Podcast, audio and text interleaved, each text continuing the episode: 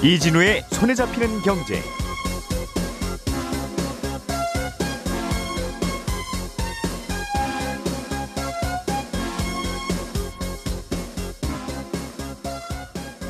안녕하십니까 이진우입니다. 어, 그동안 바이든 정부의 탄소 중립 정책, 친환경 정책 때문에 어, 찬밥 신세였던 셰일 업계가 다시 관심을 받고 있습니다. 러시아 우크라이나 사태로 국제 유가가 아주 많이 오르고 있기 때문에 셰일 업계에서 좀 원유를 캐내주면 도움이 되겠다 하는 것인데 셰일 업계는 당장 기름 캐기가 쉽지 않은 모양입니다. 어, 어떤 상황인지 오늘은 미국의 셰일 산업에 대해서 좀 배워보겠습니다. 우리나라 법에는 카드 가맹점으로 등록을 한 곳은 소비자의 카드 결제를 거부하면 안 된다고 되어 있는데 보험료를 카드로 내는 것은 여전히 잘 안 되고 있습니다. 어떤 이유 때문인지 이것도 좀 들어보겠고요. 최근에 많이 오르는 건 기름값이 아니라 사실은 니켈 가격입니다. 그 배경 중에 하나가 중국의 칭산그룹의 영향이라는 분석이 있습니다. 이 내용도 자세하게 들어보겠고요. 예, 3월 11일 금요일 손에 잡히는 경제 광고 잠깐 듣고 바로 시작하겠습니다. 오늘의 뉴스를 프로파일링 합니다. 평일 저녁 6시 5분 표창원의 뉴스 하이킥.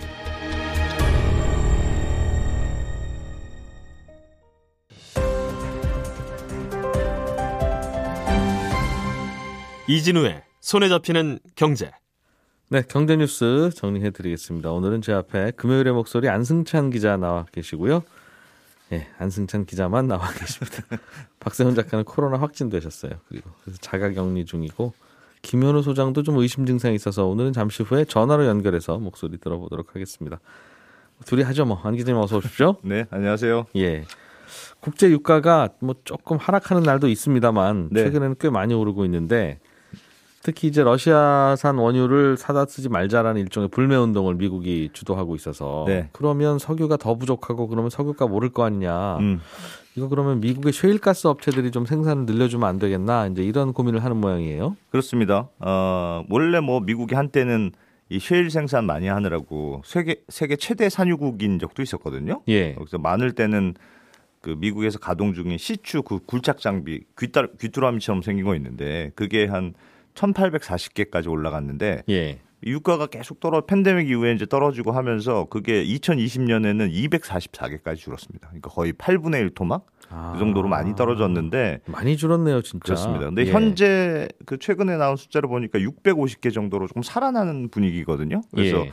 어, 미국의 셰일이 다시 좀 기지개를 피는 거 아니냐 이런 음. 기대감이 나오는 건데 예. 셰일의 생산량이 늘어난다는 건 이제 국제적인 원유 공급이 늘어난다는 뜻이니까 음. 어, 국제 유가 안정에도 조금 셰일이 기여하는 것 아니냐 뭐 예. 이런 예상들이 조금 나오는데 실제로 작년 말에 그 달라스 연방준비은행이란 곳에서 이 정유 업체들을 상대로 석유 음. 업체들 상대로 조사를 해보니까 어, 미국 에너지 기업이 한 77%가 올해 설비 투자를 좀 늘리겠다 예. 이렇게 답했고 특히 절반 정도는 산유 산유량도 확대할 계획이다 이렇게 대답한 음. 설문조사도 있었거든요. 그래서 잊혀졌던 좀 쉐일의 귀환 얘기가 좀 나오고 있습니다. 그렇군요.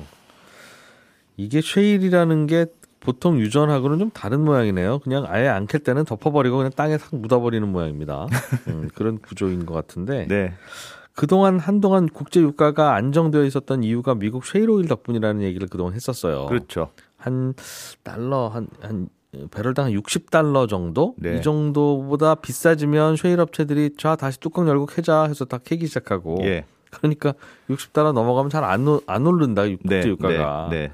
그리고 또 어느 정도 가격 이하로 떨어지면 또 안 캐고. 음. 아무튼 그래서 미국의 셰일 업체들이 유가의 안정을 도와주는 역할을 그동안 한다고 했는데 생각해 보니까 네. 100달러 넘어갈 때까지 왜 셰일 업체들이 안 달라붙었는지 모르겠네요. 요즘 그렇게 말씀하시는 분들 많은데 워낙 유가가 많이 오르고 해서 근데 이게 셰일이라는 게 일반적인 그 원유 캐는 거하고 조금 구조가 다르거든요. 네. 그러니까 일반적인 석유 시치는 왜 그렇잖아요. 그러니까 땅 속에 잘안 음. 보이지만 이렇게 원유가 모여 있을 것 같은 곳에 네. 일종의 빨대 같이 가느다란 가느다란 빨대를 이렇게 딱 꽂아가지고 예. 딱 맞아 떨어지면 이제 음. 쭉쭉 뽑아 올리기만 하면 예. 돼요. 근데 이제 어려운 점은 땅 속에 얇은 관을 정확하게 맞춰야 되니까 음. 구멍 뚫었는데 안 나오는 경우가 많잖아요. 예. 그러니까 여기 뚫었다 저기 뚫었다 시추로 여러 번 하는 거죠. 그러다 이제 안 나오면 망하는 거고. 망하는 거고 예. 어쩌다가 잘 뚫어서 딱 나오면 이제 쭉쭉 뽑아내기만 하는 거고. 예. 어, 그래서 사실은 실패 확률도 높지만 잘 걸리면 대박이 나는 게 이제 원유 시추 사업인데 네. 쉐일층이라고 하는 건 그 일정 쉐일층이라고 하는 지하 속에 음. 그 일정 쉐일이 모여 있는 지층이 있습니다. 여기에 예. 원유하고 가스가 이렇게 모아져 있는 게 아니고 흙하고 막 이게 모래 속에 이렇게 방울방울 돌 속에 이렇게 조금씩 조금씩 모여 있는 걸 이제 캐내는 아. 그런 방식이에요. 예, 예. 쉐일은 그냥 빨대로 꼽아서 수- 쪽쪽 빨아먹는 게 아니고 음. 니은자처럼 밑으로 내려가다가 다시 옆으로 가는 예. 그런 식으로 뚫고 지나가면서 캐는 방식이거든요. 아. 그래서 액체 상태로 모여 있는 게 아니니까 그 지층 사이에 있는 방울방울 원유를 모래하고 물을 아주 고압으로 이제 음. 지층을 파내 가- 가면서 조금씩 캐내는 이런 방식이라서 예. 쉐일층은 그 안에 들어가면 항상 원유가 있긴 있는데 실패는 없다. 그렇습니다. 근데 그 대신 조금만 나오니까 또 아. 그냥 꼽으면 되는 게 아니고 내려갔다가 옆으로 다시 가야 되니까 음. 생산비도 훨씬 많이 드는 구조거든요. 그래서 그동안 알려졌던 건 대략 한 어, 생산 원가가 한 배럴당 50달러 정도다. 이건 어디서 해도 50달러겠군요. 그렇습니다. 쉐일이라는 건 분명히 있긴 있는데. 네. 그래서 유가가 요거보다 아. 음. 높아지면 쉐일 생산이 안 되고 어, 예. 쉐일 생산이 막 시작되는 거고 예. 50달러 밑으로 가면 어, 쉐일 생산이 잘 안 되고 굉장히 기계적으로 움직이는 산업이어서 음. 쉐일 산업 업계에 계신 분들한테 들었던 얘기인데 이거는 마치 없어진 것 같으면 또 나타나고 없어진 음. 것 같으면 또 나타나고 그래서 무슨 바퀴벌레하고 비슷하다 뭐 이렇게 얘기하시는 아. 분들도 있던데 그런 그러면 지금 궁금한 게 당연히 지금 50달러 지금 뭐 100달러까지 올라갔으니까 당연히 유가 유가가 예. 그렇습니다. 국, 유가가 그럼 쉐일이 미국 쉐일이 등장했어야 됐을 것 같은데 음. 왜 그동안 쉐일이 안 나오고 좀 씨가 말라 있었느냐. 예. 근데 그동안 국제 유가가 좀 빠졌을 때 사실 굉장히 많은 쉐일 업체들이 파산을 했습니다. 음. 왜냐하면 쉐일이 말씀드렸던 대로 이렇게 장비도 많이 들어가고 네. 뭐 그렇다 보니까 이게 대출을 받아서 사업한 사업자들이 많거든요. 그 부채 규모가 그동안도 굉장히 컸는데 그럴 수밖에 없겠어요. 어차피 들어가면 나오는 거니까. 그렇습니다. 이건 뭐 거의 임대 사업 비슷하게 그렇습니다. 큰 대박도 없고 쪽박도 없고. 은행에서 돈 받아서 어디 투자 받아서 예. 시추를 하는 방식이었는데 2015년, 16년, 17년 계속 50달러 밑으로 어, 저유가가 지속되니까 업체들이 이제 쭉 음. 우수, 우후죽순 파산한 그런 효과가 있고요. 예. 어, 또 다른 요인이 이게 중요한데 그래도 살아남은 업체들은 유가가 한참 떨어졌을 때 우리 어떻게 살아남냐 해서 해지 거래라는 걸 많이 했습니다. 그래서 음. 배럴당 한 우리는 무조건 55달러로 5년 동안 아, 10년 동안 줄게. 아예 밭대기로 넘겼군요. 그렇습니다. 그래서 예. 장기적으로 공급하는 계약을 당시에 너나 없이 한, 한 거예요. 그래서 음. 지금도 미국 원유 생산의 한 3분의 1, 4분의 1 정도가 여전히 배럴당 55달러에 팔리고 있거든요. 예. 그러니까 지금 국제유가가 100달러인데 55달러에 음. 팔리고 있으니까 이건 뭐 장기 계약해 놓은 업체들은 팔수록 사실 손해를 보고 있는 예, 그런 상황이 되는 거고 그러니까 열심히 캘 이유가 없다. 어차피 그렇습니다. 국제 유가가 올라갔어도. 네. 음. 또 다른 변화는 사실 환경적인 변화인데 바이- 미국의 바이든 정부 들어서면서 이제 기후 변화 협약도 재가입하고 그러면서 이 원유 개발 허가를 잘 안 내주기 시작했거든요. 그러니까 예. 땅 팔아보면 허가도 잘 안 내주고 음. 그러니까 쉐- 쉐일 생산이라는 게 대량의 물, 모래 이런 게 필요하니까 이게 친환경적이지 않다 이런 음. 지적들이 많이 있고요. 또 ESG 때문에 요즘 금융회사들이 돈도 잘 안 빌려주거든요. 예. 그러니까 돈도 없고 정부도 허가도 안 해주고 뭐 모래 가격도 오르고 이러면서 음. 쉐일 업체들이 유가가 올라도 소극적으로 나올 수밖에 없었는데 네. 그럼에도 불구하고 지금 국제 유가가 뭐 100달러까지 가니까 뭐 잘하면 음. 200달러까지 간다 이런 얘기가 나오니까 예. 그래도 이 정도면 할 수 있지 않겠느냐. 해볼 만하다 계속. 그렇습니다. 음. 그래서 조금 다시 나오기 시작했다. 야. 어, 이런 분위기인데 문제는 이게 이러다가 계속 요 가격 수준을 좀 어느 정도 유지를 해주면 좋은데 네. 이게 뭐 또 러시아하고 우크라이나 상황이 좀 괜찮아지면 유가는 뚝 떨어질 거 아니겠는가. 맞습니다. 그러면 괜히 또 투자했다가 골치 아플 수도 있으니까 좀 더 지켜보자, 좀 더 지켜보자 하면서 기다리고 있나 봐요. 외신에서 인터뷰한 걸 보니까 음. 어떤 쉐일 업체 사장이 예. 지금은 할 것 같아도 지금 정부를 어떻게 믿냐. 음. 미국 정부를 못 믿겠다 하면서 보수적으로 해야 된다고 아. 그런 인터뷰도 있더군요. 야, 그러니까 이게 기름 캐내는 건 일종의 그 신만이가 산삼 캐내는 것처럼 네. 그런 거라면 쉐일은 똑같은 오일인데도 나물 캐는 것 같은 그런 산업이네요. 맞아요. 노동 집약적인 네. 그런. 그래서 분명히 있긴 있다. 뭐 목해 오지는 않는데 네. 아참 피곤해. 이제 이런 인건비 많이 든다 뭐 음, 이런 거죠. 바로 남는 건 없어. 네. 이제 그런 거군요. 자, 또 김현우 행복자산관리연구소장을 전화로 연결해 봤습니다. 김현우 소장님 연결돼 계십니까? 네, 대기하고 있습니다. 몸 좀 괜찮으세요? 아, 기침 좀 나고 하기는 하는데 괜찮습니다. 예. 아이고. 자, 그래도 몸 아프신데도 소식 준비해 오셔서 고맙습니다. 준비해 주신 소식이 예. 보험료를 카드로 내는 게 여전히 힘들다. 왜 카드 안 받냐 하는 거예요. 네, 그렇습니다. 자동차 보험료는 저는 카드로 납부했던 기억이 있는데요.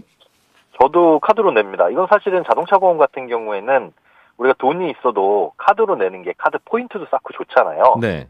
그런데 자동차 보험처럼 이렇게 1회로 납부하는 보험 말고 뭐 암보험이나 실손보험 같이 이 장기 보장성 보험들은 여전히 뭐 생보사, 손보사를 막론하고 카드 납이 어렵습니다. 음. 그러니까 보험사가 지금 카드로 보험료 받는 비중이 얼마인가 이제 확인해 봤더니 아, 작년 4분기 기준에서 생명보험사는 보험료 금액으로 치면은 한 5%, 네. 건수로 치면 한 11% 정도만 카드로 납부를 하고 있고 음. 손해보험사는 금액으로 치면 한 30%, 건수는 한 17% 정도 되는데 예. 이건 이제 자동차 보험 포함돼 있어서 그렇고요. 네. 요거 제외하면은 이 손해보험사도 한 14에서 15% 정도만 음. 카드로 받고 있더라. 나머지는 전부 다 예, 은행 자동이체 현금으로 내시는 겁니다. 음, 10건 중에 한두 건 정도만 카드로 받는다. 그러면 자동차 보험은 잘 받아주면서 다른 보험들은 잘 안 받아주니까 소비자들이 카드로 못 내고 있다는 건 것 같은데 그렇습니다. 왜 안 받아주죠? 자동차 보험은 사실 법적으로 의무 보험이잖아요. 예. 계약자가 보험 가입 요청하면 뭐 보험사는 특별한 일이 없으면 다 받아줘야 되는데 음. 이때 뭐 보험사가 우리는 뭐 카드 가맹점이 아니다. 카드로 결제 못 합니다라고 하면은 뭐 불만은 불만대로 나올 거고 네. 그러면 다른 보험사로 갈 가능성이 높습니다. 음. A라는 보험사에서 안 해주면 이 B 보험사 가지 이럴 텐데 그렇기 때문에 이제 수수료가 들더라도 어, 비용을 빼서라도 이제 보험을 가입시키는 게 유리한데 예. 가입을 희망하는 사람이 많다고 해서 그럼 카드 결제를 다 받아주냐? 또 음. 그런 것도 아니에요. 그러니까 실손보험 같은 경우에는 전 국민이 거의 가입한 보험이잖아요. 네. 근데 실손보험은 카드로 왜 안 됩니까? 불, 불편해서 저는 다른 보험사로 가겠습니다라고 한다면 사실은 보험사 입장에선 고마운 보험. 그러니까 예, 아. 고객을 예, 받고 싶지 않은 그런 보험이니까 그런 것들은 굳이 카드 납부를 할 수 있도록 만들어줄 필요가 없는 겁니다. 그래서 음. 그외 다른 이제 보장성 보험들을 보면 사실은 우리가 보험을 가입할 때 아, 이 보험사는 카드 결제가 되나 안 되나 이걸 비교하기보다는 사실 보호장의 내용이라든지 뭐 보험료 이런 걸 비교하잖아요. 예. 그러니까 쉽게 얘기해서 카드 결제 가능 여부가 그 보험을 선택하는 기준은 아니기 때문에 음. 굳이 카드 납을 받아주는 게 뭐 보험사에 득이 되는 요인은 아닙니다. 받아달라면 받아줄 수는 있는데 물리적으로 예, 그런데 굳이 먼저 나서서 받아주겠다고는 안 한다. 자동차 보험 빼고 나면 그렇습니다. 자동차 보험이야 워낙 그 회사별로 차별성이 없다 보니 저희 회사는 카드로 받습니다라고 하는 것조차도 마케팅에 활용하고 싶은데 그렇죠. 오히려 할인도 해주고 혜택도 주잖아요. 음. 어떤 카드 쓰면은 예 근데 다른 것들은 아니라는 거죠. 알겠습니다. 그런데 카드 가맹점이 카드 안 받으면 그거는 그 카드 법상 불법인 걸로 알고 있는데 그렇죠. 어떻게 여기는 뭐 받고 싶으면 받고 안 받고 싶으면 안 받고 그렇게 하게 됐어요. 이게 모호한 부분이 있어요. 법을 보면 재화나 용역을 공급했을 때 신용카드로 결제하는 걸 거부해서는 안 된다. 예. 카드 가맹점은 이렇게 명시를 해두고 있거든요. 음. 근데 보험을 이 재화나 용역으로 볼 거냐에 대한 모험, 모호함도 일단 있고요. 예. 그다음에 보험사에서 그러면 우리도 카드납 받겠습니다. 음. 아, 하는데 그 중에서 저축성 보험은 안 됩니다라고 주장하는 카드 저 보험사들이 많이 있어요. 예. 그러니까 연금 같은 이런 보험은 아, 법상 이거는 카드 결제를 받을 수 없는 거다라고 주장을 하는데 예. 어, 법에서는 예금, 적금, 부금은 카드 결제를 금지하고 있습니다. 하긴 생각해 보면 은행 적금도 카드로 내겠습니다라고 하면 좀 논란이 되겠네요. 네. 맞습니다. 빚내 가지고 그렇게 저축하는 음. 게 맞냐 그런 건데 뭐 저축성 보험도 사실 여기에 해당된다라는 게 예, 보험사 주장이기는 한데요. 예. 저축성 보험을 금지해 놓지는 않았습니다. 엄밀히 따지면. 음. 그래서 이 저축성 보험도 카드 결제가 되는 곳도 드물지만 에, 존재는 하거든요. 그런 예. 보험사도. 음.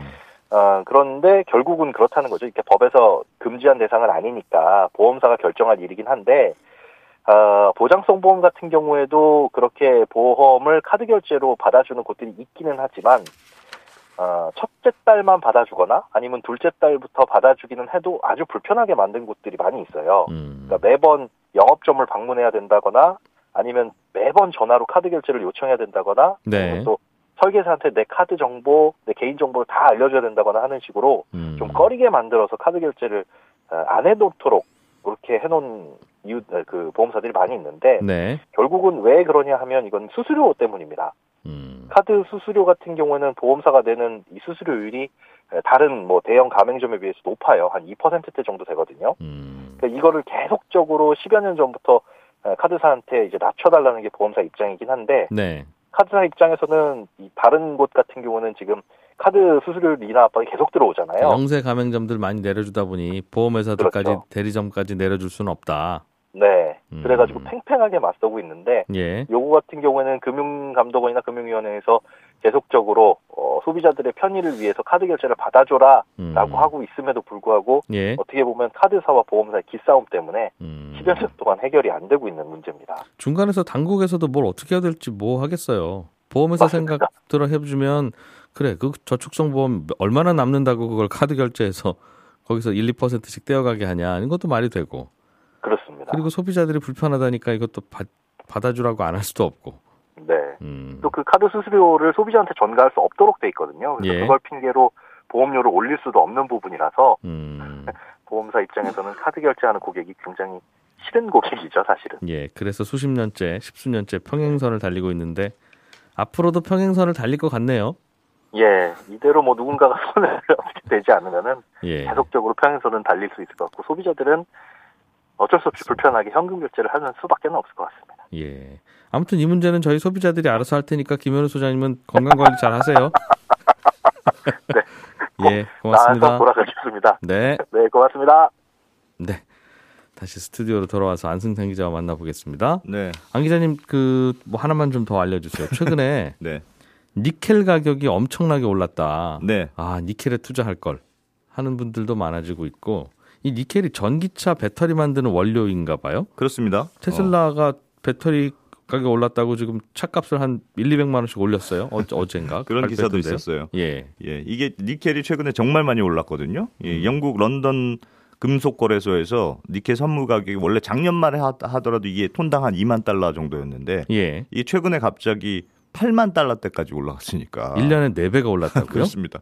그때 이 8만 달러 올랐을 때는 하루에만 두 배가량 뛰었으니까 와. 이 런던 금속거래소에서 아, 이거 너무 위험하다. 그래서 음. 아예 거래 중단 현재도 이어지고 있는 상황인데요. 네. 물론 뭐 이게 러시아 영향이 있습니다. 러시아가 이제 전 세계 니켈 생산의 한 10% 차지하고 있고 네. 러시아의 노르니켈이라는 업체가 특히 이 배터리 들어가는 니켈은 한 15% 20% 정도 점유율이니까 음. 이 우크라이나 전쟁 때문에 요즘 러시아 자- 제재 조치가 취해져 있잖아요. 그러니까 그런데 러시아가 생산하는데 세계 점유율 높은 자원이 하나둘입니까?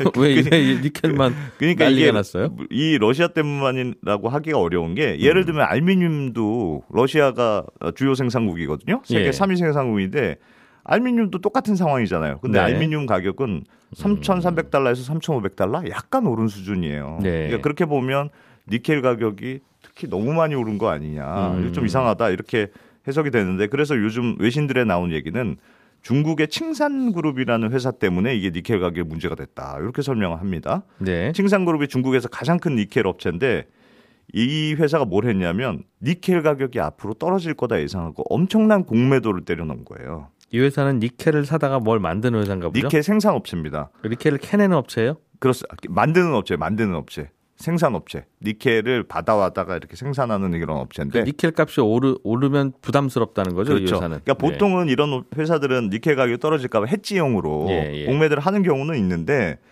이 회사 같은 경우는 얼마나 많이 했냐면 지금 보도 나온 거 보면 작게는 10만 톤, 많게는 30만 톤 가량의 니켈을 2만 달러 밑으로 떨어질 걸로 베팅해 놨다. 이렇게 알려져 있는데 아. 이게 얼마나 많은 거냐면 전 세계 연간 니켈 생산량이 한 230만 톤 정도예요. 네. 예. 그러니까 한 업체가 전체 시장의 10분의 1 이상의 공매도 음. 포지션을 가지고 있었다 이런 뜻인데 예. 그러니까 그런데 니켈 가격이 2만 달러 밑으로 가야 되는데 자꾸 올라가고 전쟁 터지고 음. 뭐 이러니까 너무 급등하니까 예. 이 칭산이라는 업체가 포지션 너무 손해가 커져서 공매도 때문에 다시 현물을 오히려 사오는 아. 그런 일 때문에 가격이 지금 더 급등한 걸로 추정이 되는데 아주 재밌는 거는 칭산그룹 외에도 또 다른 업체도 등장하거든요. 블룸버그 보고, 보도로 보니까 예.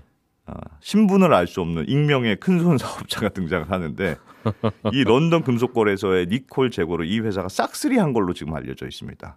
그래서 아. 니켈 실물 재고의 50% 많게는 80%까지 한 회사가 다 가져간 걸로 알려져 있거든요. 예. 그러니까 매점 매석하듯이 니켈을 아. 싹쓸이 하니까 당연히 니켈 가격이 급등할 수밖에 없고 음. 그러니까 칭산이라는 공매도 한 회사는 야 이거 큰일 났구나 해서 음. 다시 현물을 살 수밖에 없는 그래서 니켈 가격이 더 급등한 건데 큰손 투자자들 둘이 붙었다 그렇습니다 이 칭산이라는 회사가 작년 말에 인도네시아에 대규모 니켈 공장 짓는 걸로 결정을 했거든요. 그러니까 예. 자기들이 공부 많이 하면 좀 줄어들 걸로 예상한 것 같고 또 니켈 만들면 여러 저, 그 중간 부산물들이 나오는데 거기서 다시 니켈을 뽑아내는 기술을 이칭산이라는 회사가 자신들이 개발했어요. 음. 그래서 이 소식이 알려지면서 한때 니켈 가격이 막 떨어지고도 그랬거든요. 그러니까 예. 아 올해는 니켈 가격 하락할 것 같다. 우리가 아. 플레이어니까 우리가 더 예. 잘한다 생각하고 과감하게 베팅을 했다가 어, 오히려 전쟁도 나고 음. 익명의 큰 손도 나타나고 예. 하면서 좀 당한 게 아닌가 뭐 그런 생각이 듭니다. 정유 회사가 그 유가 하락에 베팅한 거와 비슷하거든요. 네. 어, 기름 많이 사놨는데 기름값이 내려버리면 힘 우리가 힘들어지니까 네. 어, 내려갈 때 우리도 돈 버는 뭔가를 갖고 있어야 좀 해지가 된다. 그렇죠. 그랬다 욕심을 좀 더 낸 거네요. 그렇습니다. 예. 그럼 어떻게 되죠? 앞으로도 니켈 가격이 계속 올라갈까요?